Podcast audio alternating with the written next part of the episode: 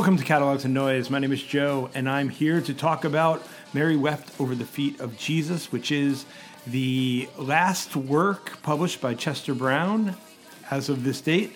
And um, I think it's pretty good.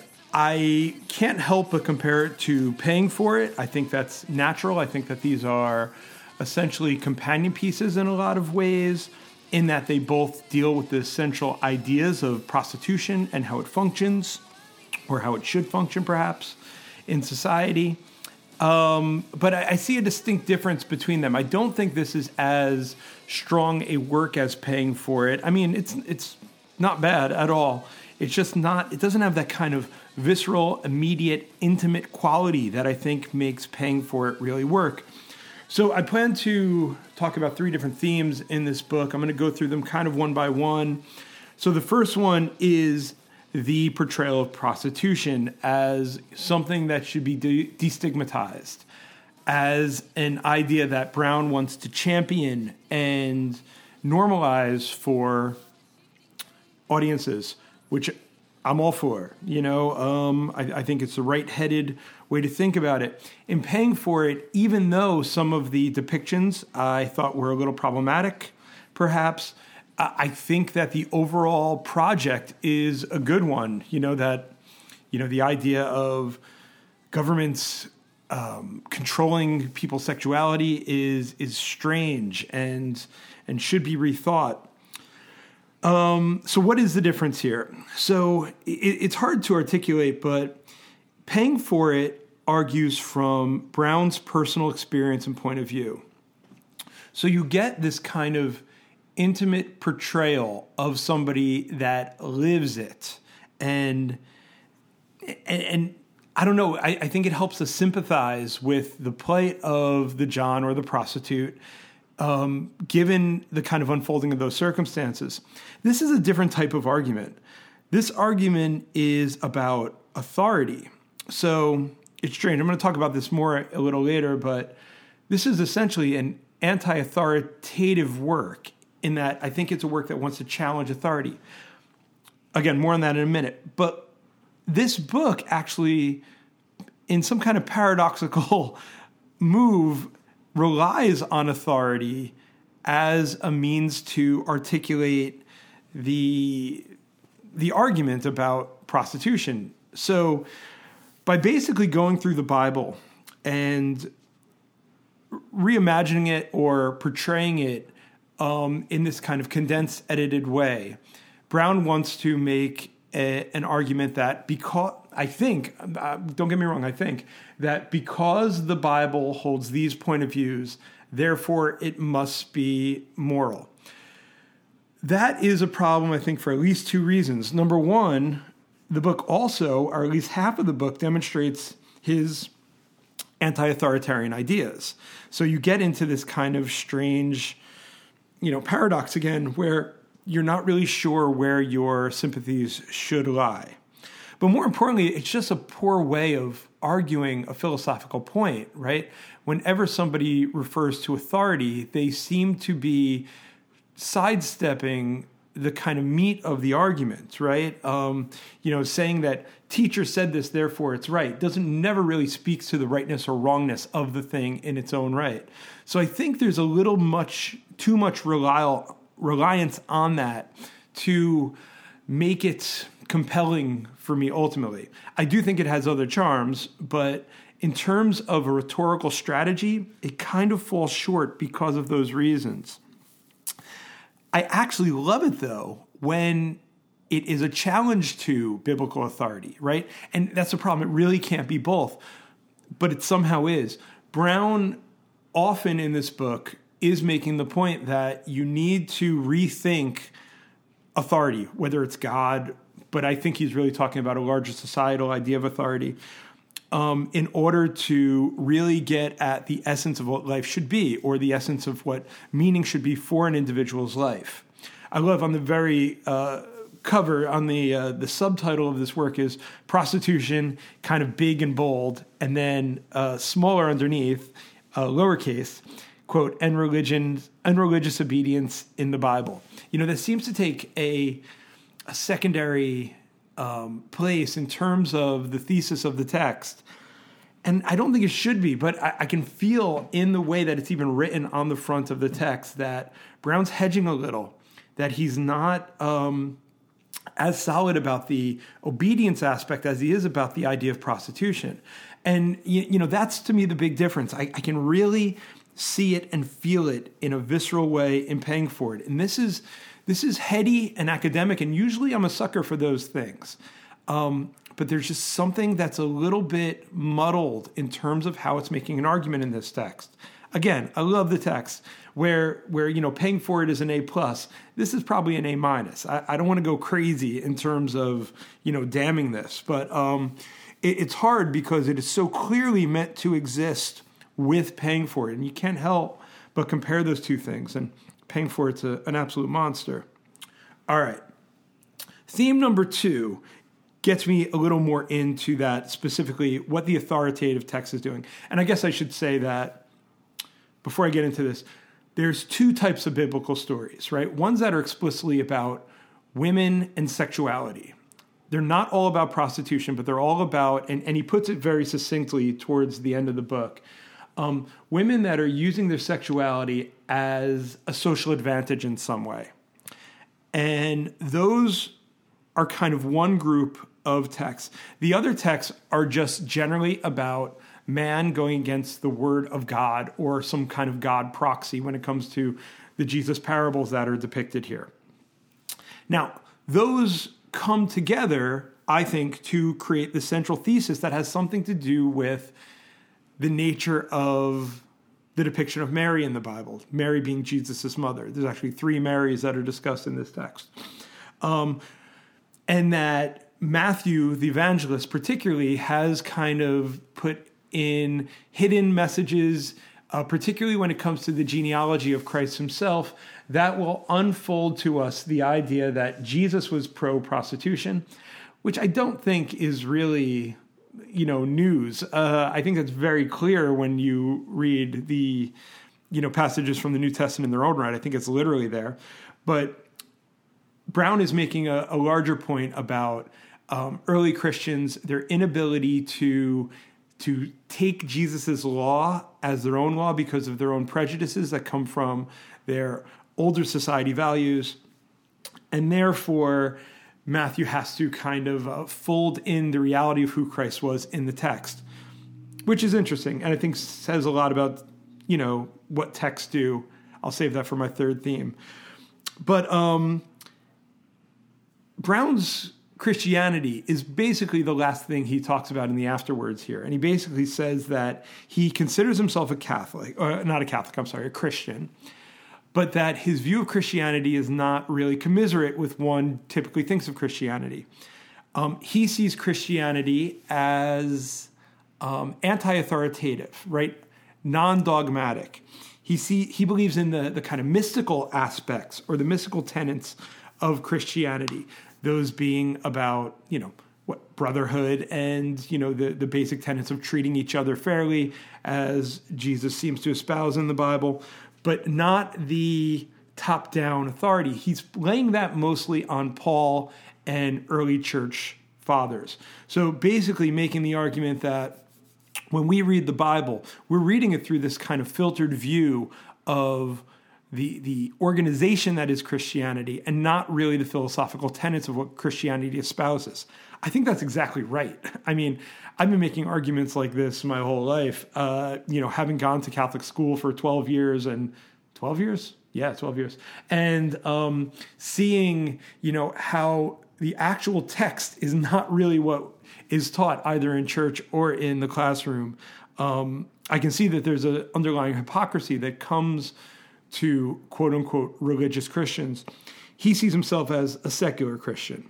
Um, and he takes it to a place that I actually wasn't thinking about, and which seems to be another paradox to me.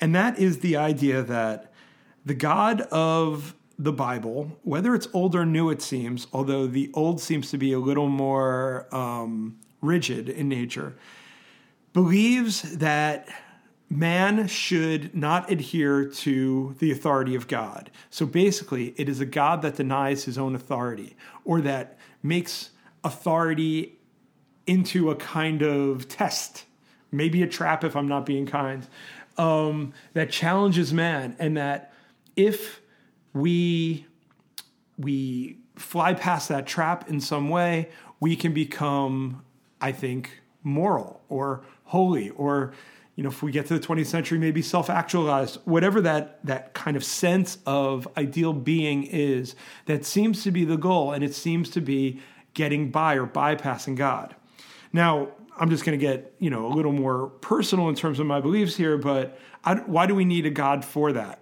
right that doesn't seem like a logical step. And I'm not really sure if Brown thinks that is the case either. I don't know if he's using God in a literal sense. I mean, he literally depicts a physical God in this text, uh, I think twice. But does that necessarily mean that he believes in it, or is that kind of a working metaphor? Ultimately, why do you need to call yourself Christian then? Why do you need the sense of religiosity and all the connotations that go with that to organize you know your philosophical beliefs? Why not just be a secular humanist in that regard? It seems to fit better. I'm not sure that we need any of that authority as a kind of structural apparatus. Except that it kind of helps him get his libertarian ideas across and you know we talked about it with paying for it and Louis Riel but you know the the Brownian libertarianism seems to be at work here in a big way. So, how do I articulate that? I, you need some kind of authority to kind of work against, right? If my message is going to be the individual should have greater prominence as a idea making machine then the leviathan that is the society or some kind of you know central authority, whether it's a, a, government or a corporation or whatever that is. Well, I wouldn't say Brown would say it is corporation. I think I'm throwing that in, but you need some kind of symbol of that working system. And I think for our purposes, um, the Bible and the Godhead works well to portray that. So I think you know getting those libertarian message out. Um, works conveniently in this in this text. Now, I've said it before that I'm not a huge fan of those um, libertarian tenets, you know, because I actually do believe in cooperation and you know people um, taking care of each other uh, as a, a better what evolutionary course of mankind than the idea of competition and and solipsism. But um, the way that it is portrayed, I think, you know, does say some very interesting and provocative things about the nature of religion.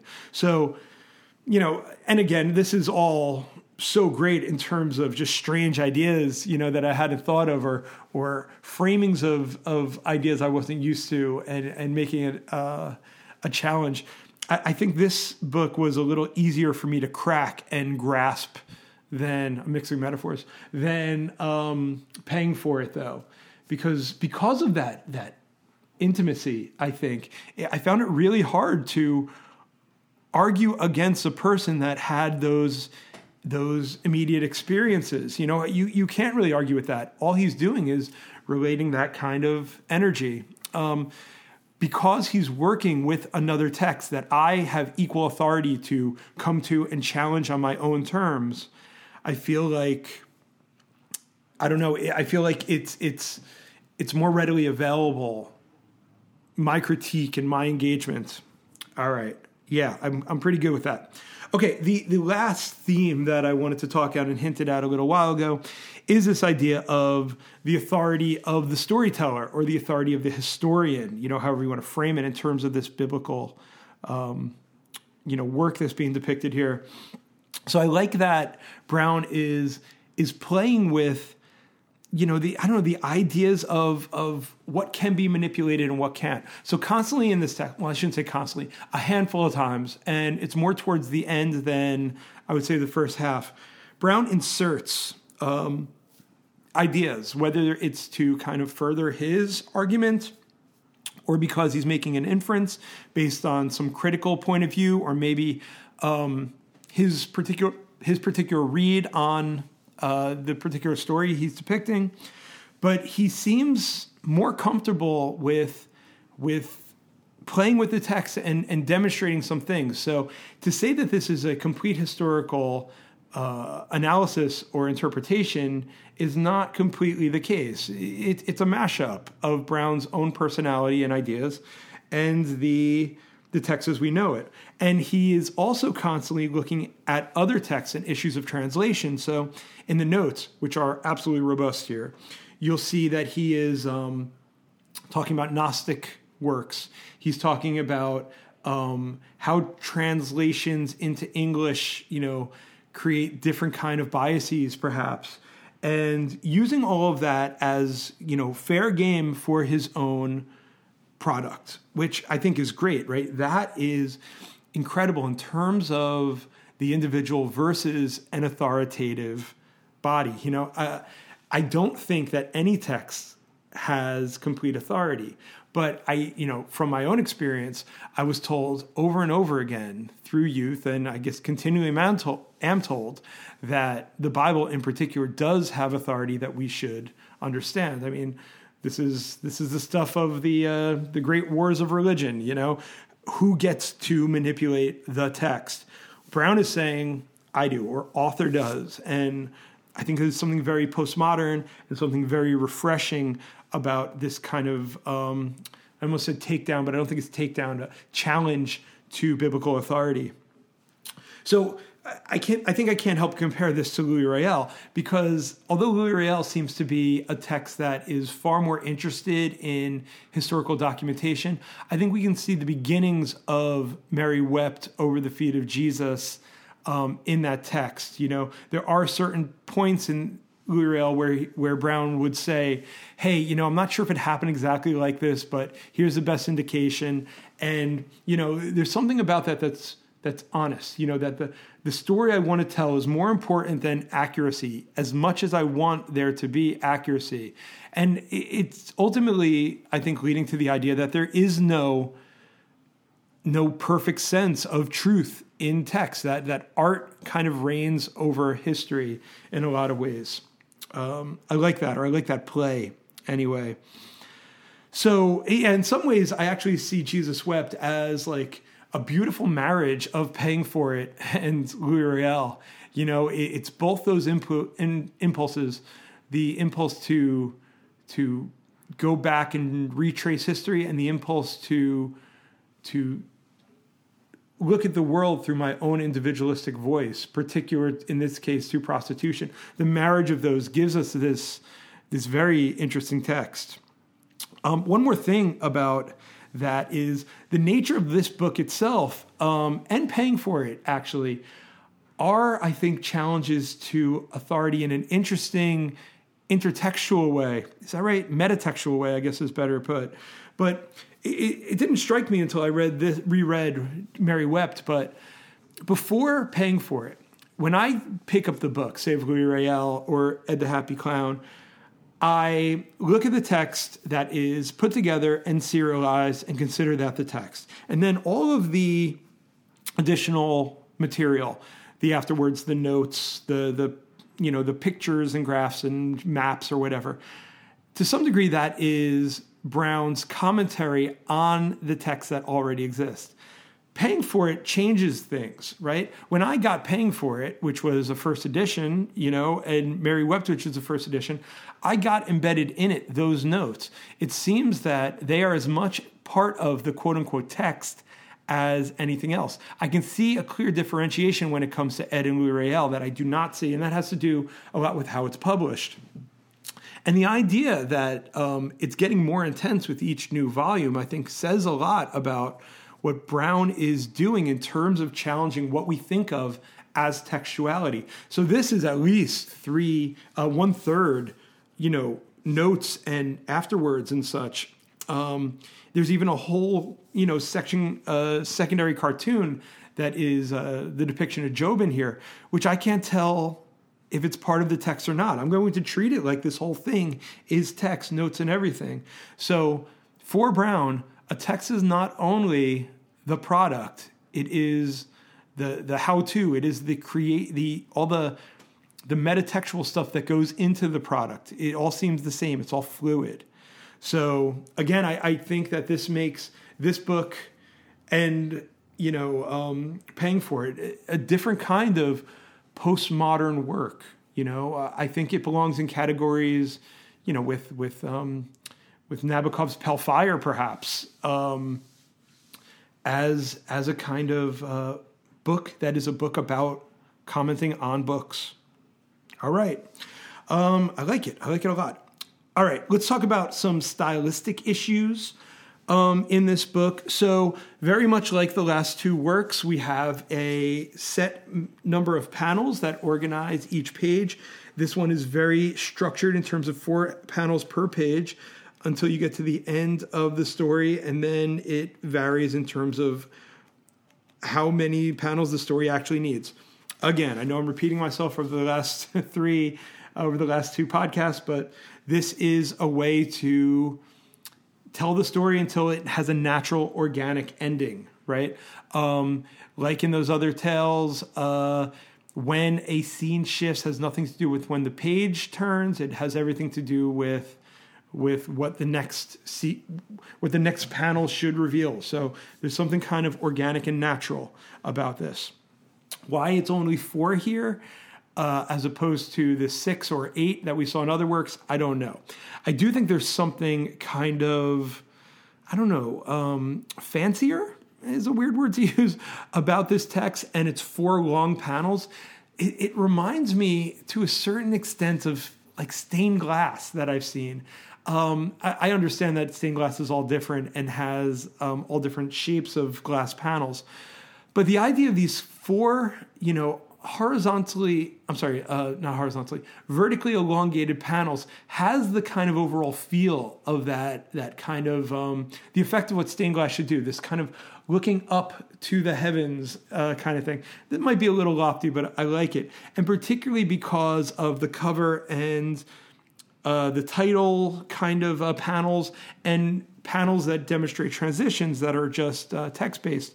They all have this kind of old timey, I guess it's a medieval sensibility. It looks like old texts that monks would translate where they.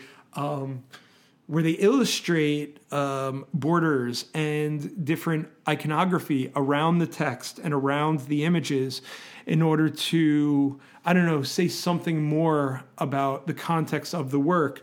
So Brown is doing that here. Um, you'll get a typical, you know, a vertical panel that has an oval shape. Um, and in four corners, there'll be little, uh, some vegetation, you know, a leaf and a tree branch, um, and things like that. On the cover, you see snakes coming out of a scrolling scripture. You know, th- there's something that I think speaks back to authority, you know, speaks back to the uh, medieval authority that those monks set to create when they were, um, you know, crafting these works first and foremost. And I think it's very smart here. I think it's it's not Brown asserting authority, but playing with the notion of authority, uh, maybe challenging it. And if you take the, his style, that is rather cartoonish in nature, um, and and juxtapose it or or mash it up with the the old kind of medieval iconography, you get this kind of strange hybrid or this this modern sense of old authority, which I think in itself is a visual challenge. Yeah, I like that. Um, all right, last thing about style is Brown actually acknowledges, I think it's in the afterwards, or it's actually an acknowledgments, which is after the afterwards, um, that there are several different comic artists that have tackled biblical subject matter before he did. And I haven't read any of those um, except for R. Crumb's absolute masterwork, the book of Genesis. It's one of the greatest um, comics I've ever, I've ever seen. I mean, R. Crumb is absolutely one of the best. There's no doubt about that. Um, but there's something about Genesis that is so detailed and heartfelt and focused that uh, it blew me away when it first came out. I was that about 10 years ago, I guess. Um, I really couldn't put it down. It made me see Genesis um, in different ways that I hadn't seen before. I think I'd like to talk more about that actually. Um, I'd read Genesis, I'd read the whole Bible before, just as a kind of academic uh, pursuit after I was, you know, brainwashed as a Catholic school child. By the way, I'm not at all um, angry about my Catholic school upbringing. It gave me a lot of perspective about how the world really works. So I don't mean to uh, to argue against that. It actually uh, had a lot of benefits to it. But there's um, uh, reading it, it, it showed me that the Bible is not as kind of clean as I think the text itself demonstrates. You know, it's something having to do with the elevated language of that early modern, um, you know, uh, St. James, you know, kind of sensibility. But the, um, you know, you get a sense of this kind of regal coherence that um, that Brown in his illustrations, I think, kind of debunks. You see, you know, characters that are looking, you know, disheveled and they wear these kind of ragged caveman like clothes. And it, it, almost creates a kind of anthropological sense of what the Bible really is. It frames it more as a scientific work than as a work of mythology. And under that microscope or through that filter, you see these people as more human. You see you see what the I think the intention of the Bible is, which which is more along the lines of what Brown is trying to do in his work, showing people as kind of flawed and like me, rather than these um, revered figures that that um, I, I'm I'm supposed to take for granted as being holier than I am, or something like that. So Brown doesn't go that far, you know. Um, he doesn't take it to the uh, the Crummian extreme here um, but I think he's doing something a little different, where where Crumb wants to get at that kind of you know visceral nature of what a human really is. Brown is, seems far more interested in the philosophy, in um, the ideas that underlie these texts, than he is in some kind of visual accuracy. So his his settings seem pretty sparse. You know, um, a lot of them are just um, in black. You know, when whether it's an interior or towards the end, you got you have a lot of uh, thought bubbles that are just in black around them. Um, even the landscapes, you know, they with happy little bushes and rocks and such. Everything does look kind of clean, almost like the texts I remember from taking, you know, religion class when I was in grammar school. You know, where you'd get a, a rendering of Jesus with children around him, and everything looked, you know, sort of idealized. Brown functions more towards that, I think.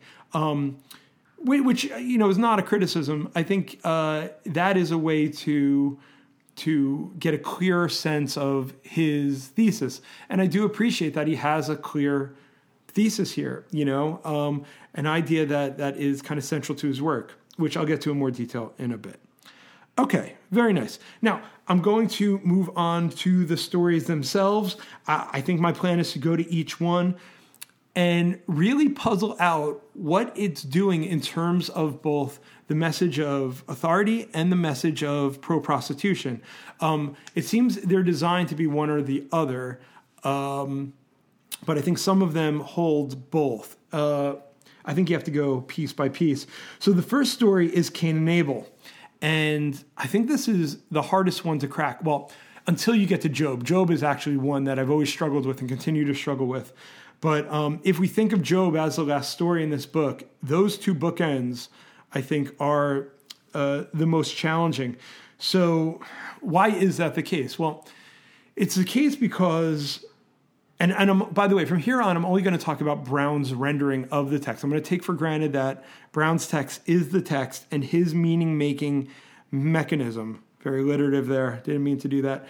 Um, and so this is not me critiquing the Bible, although that sounds like a fine catalog to do one day. Uh, this is about Brown's interpretation.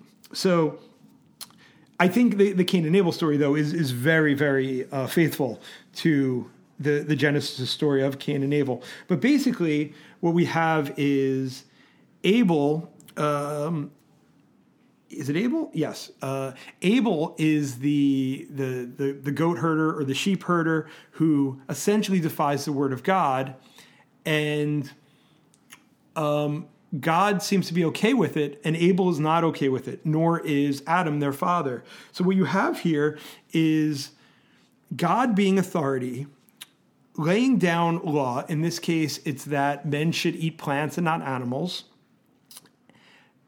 Adam and Abel living according to that law, Cain not living according to that law, and essentially being rewarded for challenging that idea.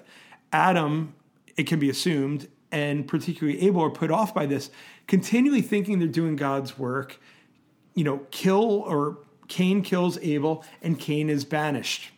And the banishment seems to be for what? Lack of imagination, for lack of individual spirit, or something like this. Um, I think, you know, what is it at essence that this is all about? You know, I think when when this is framed as a kind of um, you know schoolboy tale, it's about don't kill.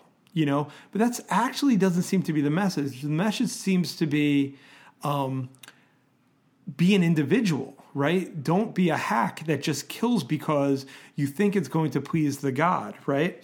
Um, I kind of get that, and I kind of. Um, think that that Brown has the right read here. You know that the the conventions of society are traps, and they're not going to be um, healthy all the time. I think that's right. I think it's a very modern point of view. By modern, I mean 20th century, 21st century. Um, I don't think that's how most people have even been um, been okay with living their lives until you get you know something like modernism, maybe late you know, 19th century society. I don't know, maybe Enlightenment society to a certain degree, the first glimmerings of that. But I think the the Bible might be telling me that. Here's the problem, though. I, I guess I I fundamentally will always go back to this idea of how do we feel about a God that gives us laws in order to to you know entrap us into obeying them you know it seems cruel it seems um, illogical and therefore, I conclude not that, you know, we're reading God wrong, but why do we need a God at all? Again, I'm not going to go back to that over and over again, but it does seem to be first and foremost. And, and it's strange, you know. Um, ultimately, I, I don't think that Brown believes that there is this kind of white bearded holy figure up there either. Um, but yeah, I guess I'm I'm still very confused about that. I guess I don't really understand what Brown means by being a Christian if he denies divinity. Yeah. I don't know. Um, so he does have an interesting note here that that says that this story probably um, arose from you know sheep herders, you know, uh, you know people that were you know part of the the first people that um, were justifying their own behaviors, so that they created this story, you know, uh, after the fact of of organizing themselves around eating meat to justify meat eating and this kind of agriculture as a uh, you know as a, a, proper way of living which is good. And i love that that brown has that in here because that's more of a nod to the you know um, the authority of the text. You know, he is not claiming that this is the divine voice. He is saying by giving me that note, hey, you know, just just to keep you on the loop here, I, get that this was probably written by people that had other agendas than you know being holy or demonstrating some kind of um, you know uh, religiosity. Okay, the next is it three stories? The next four stories are all Old Testament stories that have to do with women um, in some kind of sexualized role. So, and these are the four stories that Brown argues later are the are the um, the women in the genealogy that build up to the birth of Christ. His argument ultimately being that since most genealogies in the Bible are male based, and this one is an anomaly, there must be some reason for that anomaly. So these women, in particularly, which are the only ones in that genealogy apparently, must be here for a reason. And the only link he can put uh, across them all is their use of sexuality. Therefore, Matthew, who's creating the genealogy, wants to demonstrate them more as part of the continuity of divinity, if we buy into Christ as divine, or let's just say a kind of special place in terms of heroism or herodom. Um, therefore, early Christianity, or at least the tenets of Christ, were pro prostitution. Again, I think that's all very clever, and he has uh, a couple of biblical critics that he um, uses to kind of bolster some of these ideas. But I guess I'm just not sure why we need it. Why do we need that? I mean, it's very clear to me that that Christ, you know, was was for the marginalized, you know, sensibilities, uh, you know, prostitutes and and uh, beggars and lepers and children, the people that generally did not have uh, outsiders, foreigners, people that did not ha- generally have an outs- uh, a voice in the mainstream of the uh, Judean society. So again, I, I mean, it, it's clever argumentation, but I, I don't know that it's necessary. I mean, unless I'm thinking that it's just it's just more evidence away from I don't know the the kind of cheesy one dimensional sense of how we read the Bible as these clear morality tales. So maybe if it's for an audience that has never heard arguments like this before, it can function just as better perspective building, something like that. Anyway, let's talk about Tamar or Tamar. I think it's Tamar. I'm going to go with that. Um, so Tamar basically um, becomes a prostitute after several unfortunate mar- marriages where she is marginalized because of what seems to be the word of of God, the word of the law. You know, um, probably in Deuteronomy. You know how one should function with um, a widowed, uh, the widow of a sibling, or something like this. Anyway, um, she's basically thrust out of her family and forced into prostitution. She basically does, you know, the old switcheroo where she um, happens upon uh, the man she was supposed to marry. Um, they have sex. She has this child. And ultimately, what we see is that man whose name is uh, Judah, um, I believe, yeah. Uh, Judah basically repenting and saying that, look, if the law is wrong, then I'm as much to blame for breaking the law as Tamar is. Therefore, you know, um, she shouldn't be punished in the way that she's about to, which I think is executed, which seems a little nuts to me, but whatever. Um, so basically, what is this doing? It's this is more about prostitution hypocrisy. You know, this is I think a story that demonstrates that you know um, if prostitution is wrong, then then Johns are as wrong as the prostitutes themselves are in terms of perpetrating that sin which I think is probably a, a, a, good step, you know, a step in the right direction for these, you know, I guess I would say uh, backwards times. Um, but I think there's also, you know, a sense that the word in Deuteronomy is probably false, or to be taken too literally means to um, lives to, to mean in this kind of stiff, illogical way, in a way that is mechanical rather than organic and true to the individual. So the next story is uh, Rechab, Rechab, Rahab. I'm not sure um, how to say these things, but basically, um, she is a prostitute that takes in two Israelites um, as they spy on this community. I forget what the community is, but it's a walled-in community essentially, and um, they they come in and before they um, they can leave for the day to get to uh, their own people in safety. Um, they are tempted by the prostitute and decide to stay the night. She takes them in um, as they are recognized and hides them away. Essentially, um, she helps them escape and when the Israelites now come and essentially demolish their community, which seems to be a horrible act of genocide, which has always made me kind of uh, uncomfortable with a lot of the tenets in the Old Testament, how uh, it's just kind of casually okay with um, the Israelites, you know, committing horrible acts of uh, war against people over and over again.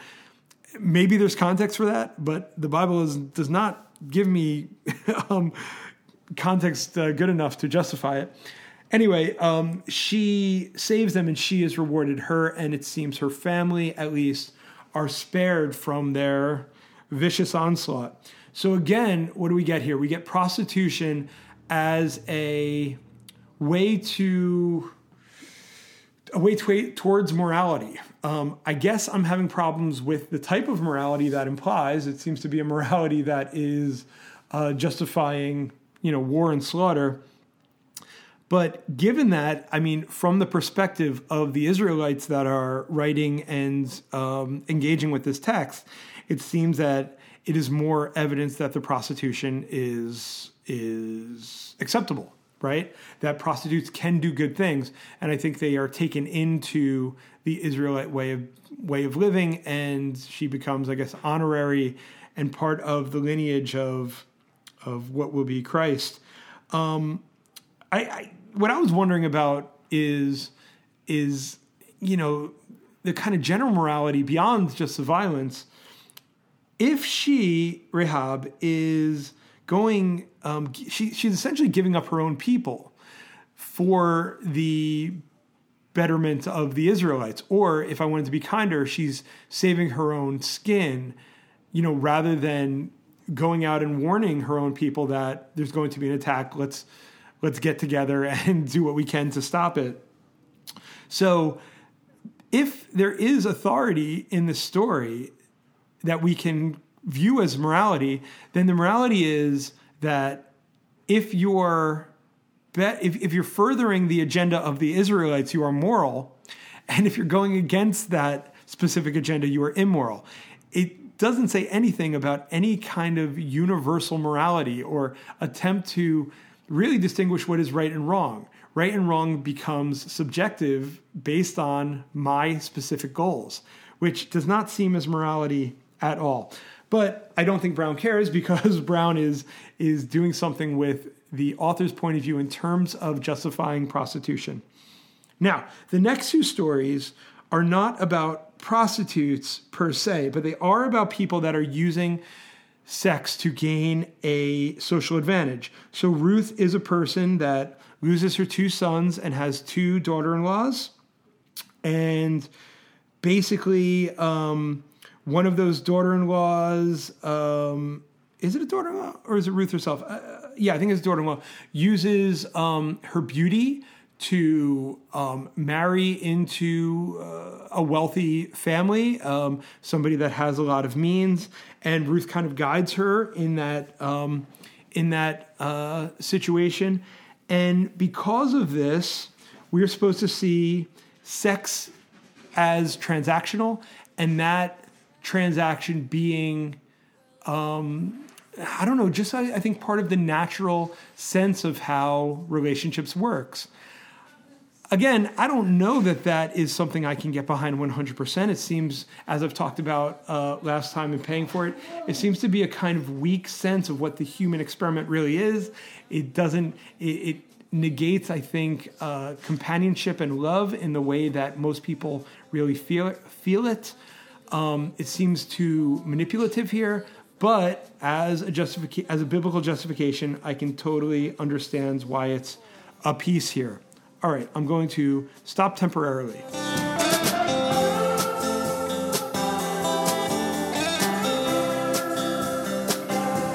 So, the fourth of this quartet of biblical women is Bathsheba, probably the most famous of these. Um, the wife of a man that is a soldier for King David, who has an affair with King David, and ultimately leading to his to her husband being sent to the front lines and and killed. Um, you know, not directly, but tangentially connected to David's wishes.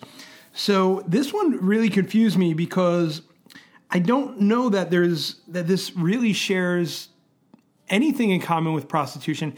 If anything, if I'm reading this message correctly, this seems to champion um, what what Brown would call possessive monogamy. Um, in in paying for it.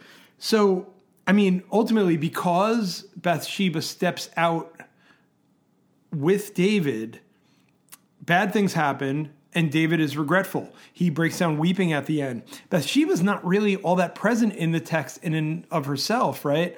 Um, it seems that what will end up happening to her is that she will, um, she lost her husband, and it doesn't seem likely that she will end up with King David, which you know, if we can give her any kind of motivation, maybe we could say that that was her intention, although that's never really explicitly stated. Um, so I'm not really sure what this is doing here. Um, you know, this seems to be more in keeping with what I remember are the kind of basic, you know, Ten Commandment top down authoritative tenets of of um, the religion. So, yeah, I, I, would need more evidence here for why Brown is is um, including this. He doesn't really go into it in any kind of detail in terms of a justification. Um, beyond the idea that he just kind of wants his argument to work. I will buy it with Ruth. Ruth does seem to to kind of work in this mindset. Bathsheba really doesn't. Yeah, I mean, if, you know, there was some kind of free sex message that underlied this story, I could buy it. But um, I mean, it, it's all all the motivations sexually are all about kind of jealousies. I think. Um, in terms of the males, in terms of Bathsheba, I don't have enough information. So that's confusing to me. And, you know, as I argued in paying for it, there are tendencies in Brown to, I mean, think of his argument first and then try and retrofit the evidence. And I think this might be an example of that. Uh, it might be the only example, though. That that is is certainly the weakest of these these stories. Now, the Mary, the mother of Jesus, I think is very interesting. So, this obviously moves us from the Old Testament to the New Testament. So, we're in the realm of Christianity. Um, so, this is, I think, going to to be very manipulative in terms of text because as we get closer to Matthew and his specific ideas, I think Brown wants to hit harder and harder the idea of um, you know, of this pro prostitution idea. So, in a nutshell, basically, he is arguing that it is likely that Mary was, if not a prostitute, what we would say now promiscuous, that she has had at least one other lover before she was betrothed to Joseph. Now, Brown does a lot of, of notes on some justifications for this. He argues that um, some the the text, which I think this is only in Luke and Matthew, but basically argues that the text never directly states that she was a virgin, just that she will not have a child born from Joseph, um, and a couple other details. He later argues that um, virginity was a kind of ironic term that was applied to prostitutes, and it could mean that they're, I don't know, it, it all seems a little bit speculative, but, um, but I don't think it, it really matters. I think the argument is, is interesting. And I mean, if I'm being honest, true to nature, because I don't believe in the, um, supernatural aspects of of the virgin birth. So, if we can buy the Bible as historic historical record, I think it would it would just default to the idea that Mary was somebody that would have had sex. If we then can go on and say that Jesus was, you know, either Messiah or somebody that was special, well, then we have the result that um, promiscuity or premarital sex or perhaps prostitution are all um, are all sources of divinity or sources of of you know incredible acts that have great results. So you know I'll buy that as a as a, a means to to champion you know Brown's also uh, ultimate message that the marginalized in society should be seen as as mainstream or at least you know um, you know important in a way. Uh, he has some other interesting ideas in here. You know, one is, and I think this mostly comes from the notes, but one is that the juxtaposition against Mary, um, uh, no, uh, I'm sorry, Elizabeth's birth, Elizabeth being the cousin of Mary, and who uh, around the same time is um, pregnant with who will become John the Baptist. The idea that that that is a miracle because of her advanced age juxtaposed against Mary is kind of setting up this this um, this kind of sense of, of a good birth versus a bad birth and and and um, you know what that means in terms of kind of bolstering up miracles and Mary and and I think there's a lot of provocative ideas in here overall. Um, I, I, think it's um, you know, ultimately the meat of the argument. This is the kind of central idea that Brown wants to get out. Uh, one thing that's interesting about this, um, the depictions in the story, though, is it, it has more to do with with Joseph than it does Mary. It's really quick. Uh, on page 113, you get the angel coming upon the scene, and I love how you just see her feet dangling. I guess I'm going to say her. Um, it seems angels seem to be more feminized in Brown. Mary looking up and them having the interaction, and then Mary and Joseph interacting, and then the last panels are Joseph's kind of um, ideas about um, whether or not this is going to to be too much for him, whether um, it's too much of a stigma. You know, people knowing that he is raising the child that isn't his, essentially being what is called a cuckold. So, you know, the idea that there's sacrifice involved here, the other idea that Joseph, who I think by all accounts is a good man, is going to make the right decision and not be stigmatized, all works in Brown's favor here. And I think there is ultimately a pro, you know, sex, uh, a healthy, idealized vision that um, that comes through. The uh, yeah, I think that's that's about all I wanted to say about that. Um, that is not the Mary though from the title. I think I'm going to skip a little bit and go to Mary from uh, Bethany. Uh, we're going to we'll get back to the talents. Uh, but the next story is the talents. Then we go to Mary Bethany. That is the another Mary. So when I first read this book, I think anybody that comes upon it would think that the Mary who wept over the feet of Jesus would be his mother. It is not, it's this other Mary. Um, Mary Magdalene, in the notes, is, uh, Brown says, was just kind of uh, um, overlooked, you know, that he never thought to depict her or her stories, you know, which is odd since she is the most famous prostitute in the Bible, I would imagine. Um, but he says that many accounts have Mary of Bethany being the same as Mary Magdalene. Uh, those are, you know, uh, biblical critics and uh, scholars. But the uh, Mary Bethany account is um, interesting. It, it is basically just Jesus bringing Mary into the kind of mainstream fold, and she anoints his feet. And basically, Judas um, scolds her for talking about money, and Jesus essentially scolds Judas that he should mind his own business and not worry about what other people do for money and worry about himself.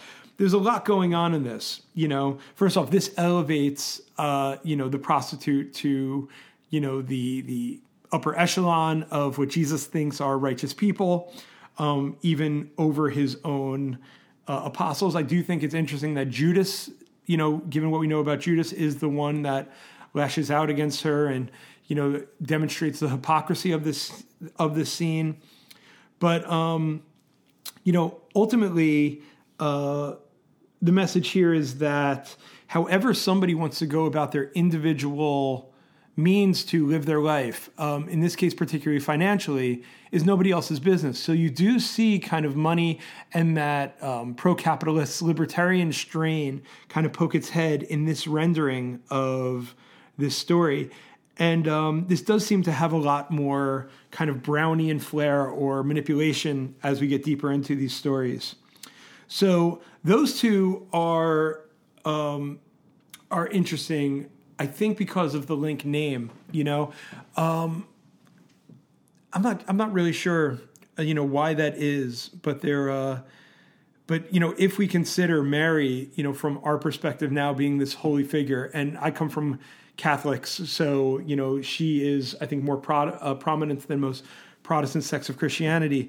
But to, to give the to think that the prostitute has the same name, I'm sure it was a common name, but still, symbolically speaking, it's important, and is being raised up to this idea of of saintliness is. Um, is is I think the ultimate message. And and this is obvious, I think. This is this is why I'm saying I don't know that we need all the Matthew stuff and those particulars to see Jesus as somebody very sympathetic to prostitution overall.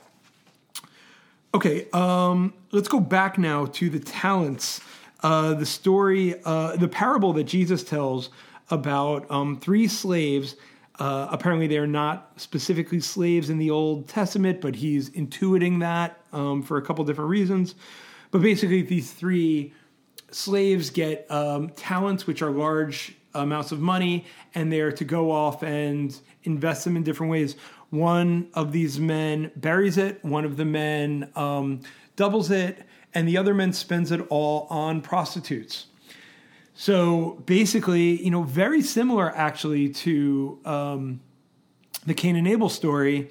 The one who buries it is um, imprisoned, you know, because he was basically scared to to be an agent of his own will, to to go off and actually do something that is um, important.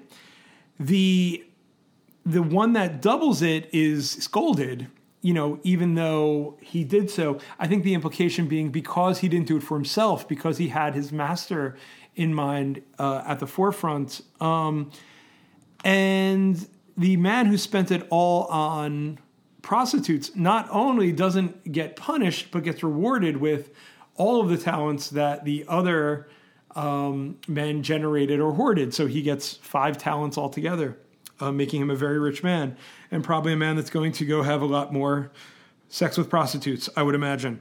So this is a, a story that you know, this and the prodigal son actually are stories that are extremely counterintuitive when you think of just basic tenets of morality.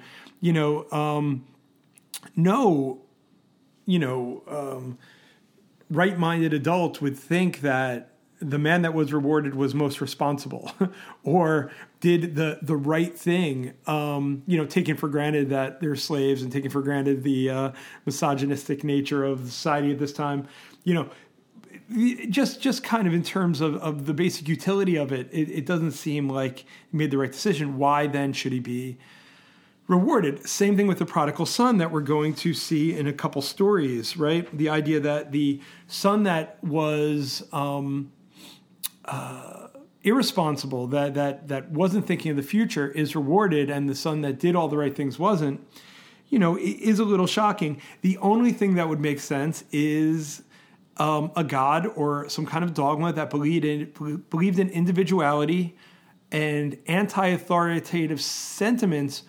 over the kind of you know blindly listening to authority. Now, again, I'm for you know the idea of individualism um, over an arbitrary sense of authority. But I don't know that these are arbitrary senses of authority. You know, the the idea that money is squandered in this way, um, the idea that a parent would be disrespected in the case of the the uh, prodigal son seems to be exaggerations. Again, I understand that these are parables and they are by their very nature exaggerations but um, I, I, think the, these two stories in particular are good evidence to Brown's ultimate thesis that the the God of of Jesus is one that that wants people to um, think for themselves.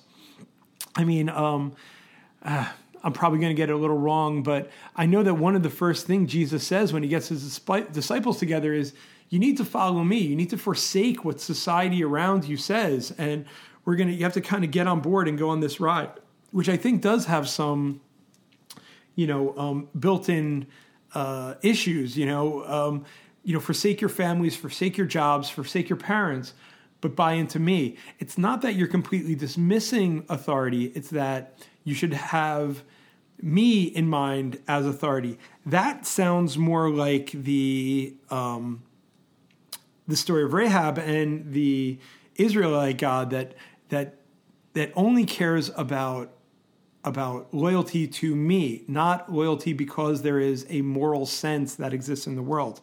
So if taking for granted that Brown is telling the stories of the prodigal son and the talents uh, straight, I, I think there's some confusion in here. I can see them as you know fodder for supporting Brown's point of view, but I don't know that they they have their own you know solid logic in their own right.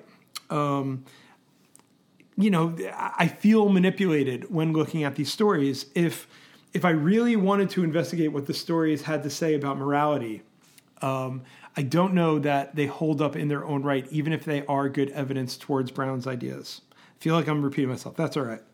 Um, anything else about the uh, prodigal son, though? Um, no, I, I, think that's that's probably it. Uh, the only interesting thing I saw was that the prodigal son is a story that is told only in Luke, according to Brown, which I didn't really know otherwise. And to use that as evidence towards an argument that he's embedding in Matthew, I thought was interesting.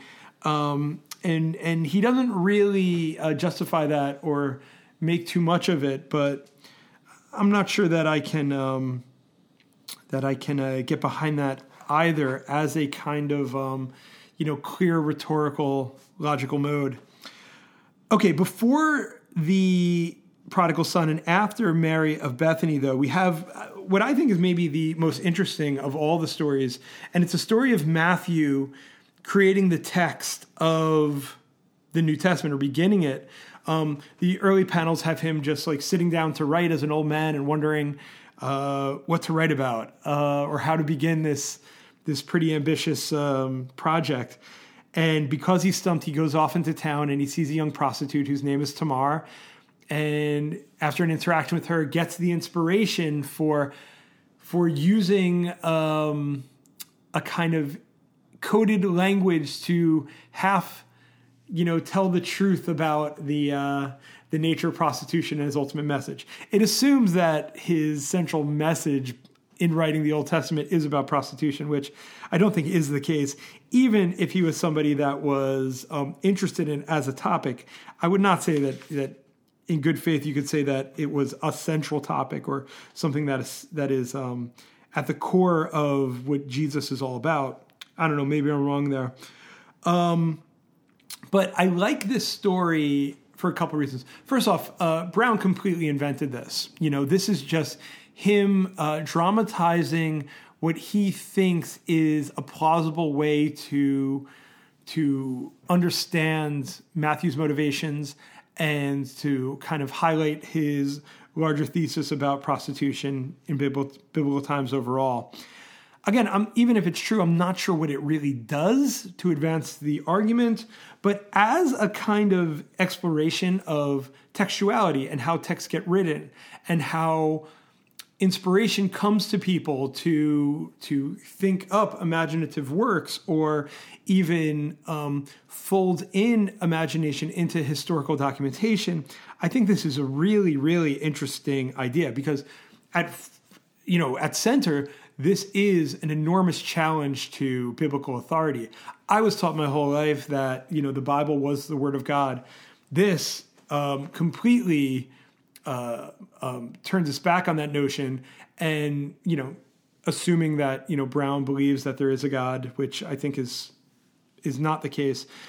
But um, this basically says that this is the work of man, and not only man, but a creative man, one that is more interested in artifice and the rhetorical challenges of what a text can do than about the true sense of historicity, of of wanting to to tell the truth. You know, in all writing is an underlying agenda.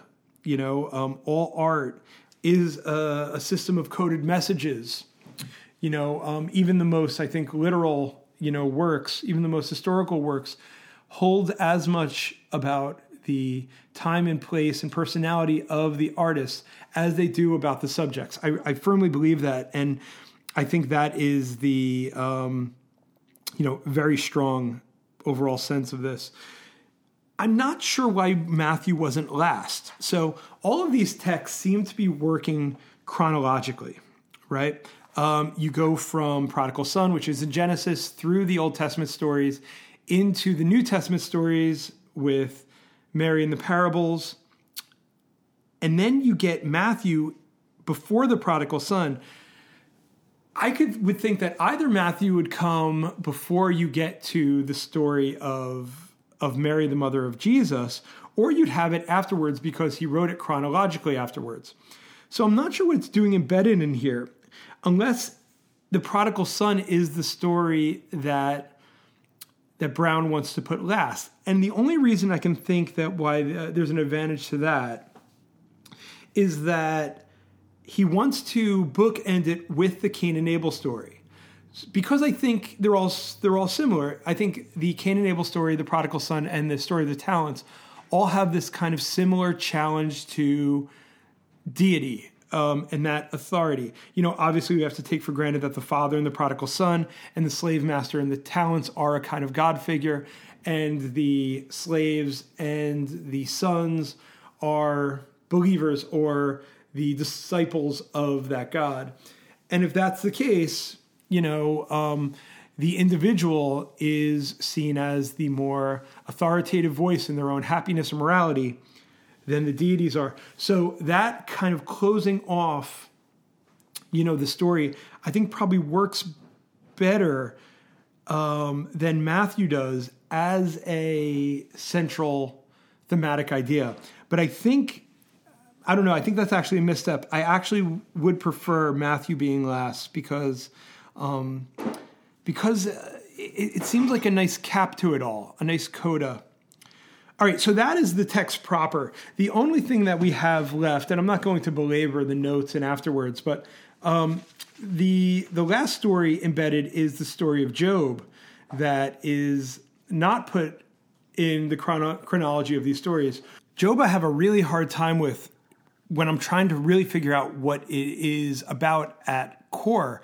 You know, um, as a kid, it was always you know put forth that it's about being faithful to God no matter what problems are put before you. The idea that, that God will always protect you and and care for you despite, you know, you having a, a bad day. Job certainly has a bad day. I get that. But at the end of it, you know, Job complains about God and is restored. It's not really Job has a stiff upper lip and he um, he bears it and never curses God and therefore you know God rewards him. It's because Job does not buy into the authority you know of God and has his own voice and his own opinions about you know his circumstances that God actually respects him ultimately. So that I get because it's very similar to what's happening in Cain and Abel and, and the, the parables by Jesus that are depicted in this book. But if that's the case, why is it that we have the bet in the first place? Why do we need Satan or, you know, um, that that that maleficent figure that comes and actually says, well, the only reason Job uh, listens to you is because you do right by him. Let's take away all the good you do by him and see how much he he likes you why would God even buy into that if that wasn't something he cared about uh, in the first place? Uh, that's the problem I have. So, you know, if God is somebody that that values that kind of authority, um, he's doing it definitively as a test, you know, definitively as um, a trickster in a sense. You know, he's um, not somebody that you know you could ever put into the category of all loving and all caring. Um, which you know Christianity, I, I, think in its its kind of a basic understanding, uh, champions. And again, you know, ultimately, I think I will um, disagree with Brown. Brown will say, well, yeah, no, that's the mode of this God or authority, you know, somebody that wants to force the idea of individuality. I would say, well, I don't think we need a God at all then, because this doesn't lead to any evidence of there being God. This is all speculative. This says if there is one, it is like this. None of this actually gets at the core of the, you, you know, metaphysical being. You know, nothing here argues the idea that that that there, there's a justification for even needing this kind of interaction. So it's it's a little bit confounding this book in certain ways, but I love the journey of it. I love how Brown is kind of um, you know grappling. You can see his thoughts kind of working through the artistry, working through the juxtaposition of these stories. Um, I don't know that it would be successful if you didn't have the notes to go along. I think it would be too enigmatic. The notes are essential to kind of um, you know give you the the the underlying thought process and to take you through you know that kind of writerly sense of the text. Um, without that uh, it, it would fall flat or or be too confusing i think. So ultimately i like this a lot. Um, and uh, it, it is worth a read, um, particularly if you are somebody interested in theology and um, you have a, an open mind about it all. The um, the last thing I wanted to say, I never talked about the central image on the cover. Um, that's done in that kind of fancy decorative manner that I talked about earlier, but it's actually the feet of Jesus, I assume, being anointed, and um, it's not a picture that is depicted in the book proper. And uh, I think it's interesting because it's um, I think it's a humble look. You know, it's it's a look at you know what is considered the um, the the basest kind of uh, physical attribute, the feet, um, and the idea that uh, they're being anointed. I don't know, demonstrates some kind of um, humble qualities uh, about deity. It, it, it, makes deity earthy. Um, I think in the way that I talked about R. Crumb wanting to make um, the characters of the Old Testament earthy, which uh, I think speaks to me as a rejection of deity ultimately. But again, that could just be my own read and what I'm trying to do with it. Um, but uh, but I like it. Uh, I I think it's uh, it's pretty smart with the the drops of the um, what seem to be the anointing oil, you know, falling onto the feet. They could also be tears, which speaks to the Mary wept portion of it all. So um, yeah, it's it's a very very smart book, which uh, is worth a look. Okay, so moving on, I'm going to do one more solo podcast and that is going to be on um, just works that I have not uh, spoken about uh, by Chester Brown. I got my hands on most of the individual underwater comics, so I'm going to be looking at underwater and the um, specific uh, biblical comics that are featured in underwater too. Those depictions um, of the uh, the Gospels, which um, I think go very much hand in hand with what we see in Mary Wept. So I was kind of, I wanted to talk about that a little here, but I'm going to save it for next week. And uh, anything else I can find by Brown. I know there's a bunch of covers and and single comics. Um, so I'm going to do a little research, see what I can come up with. But uh, it's been uh, it's been real enlightening this uh, this work with Brown, and I hope he's got some really good things uh, cooking to come. So, all right, see you next time.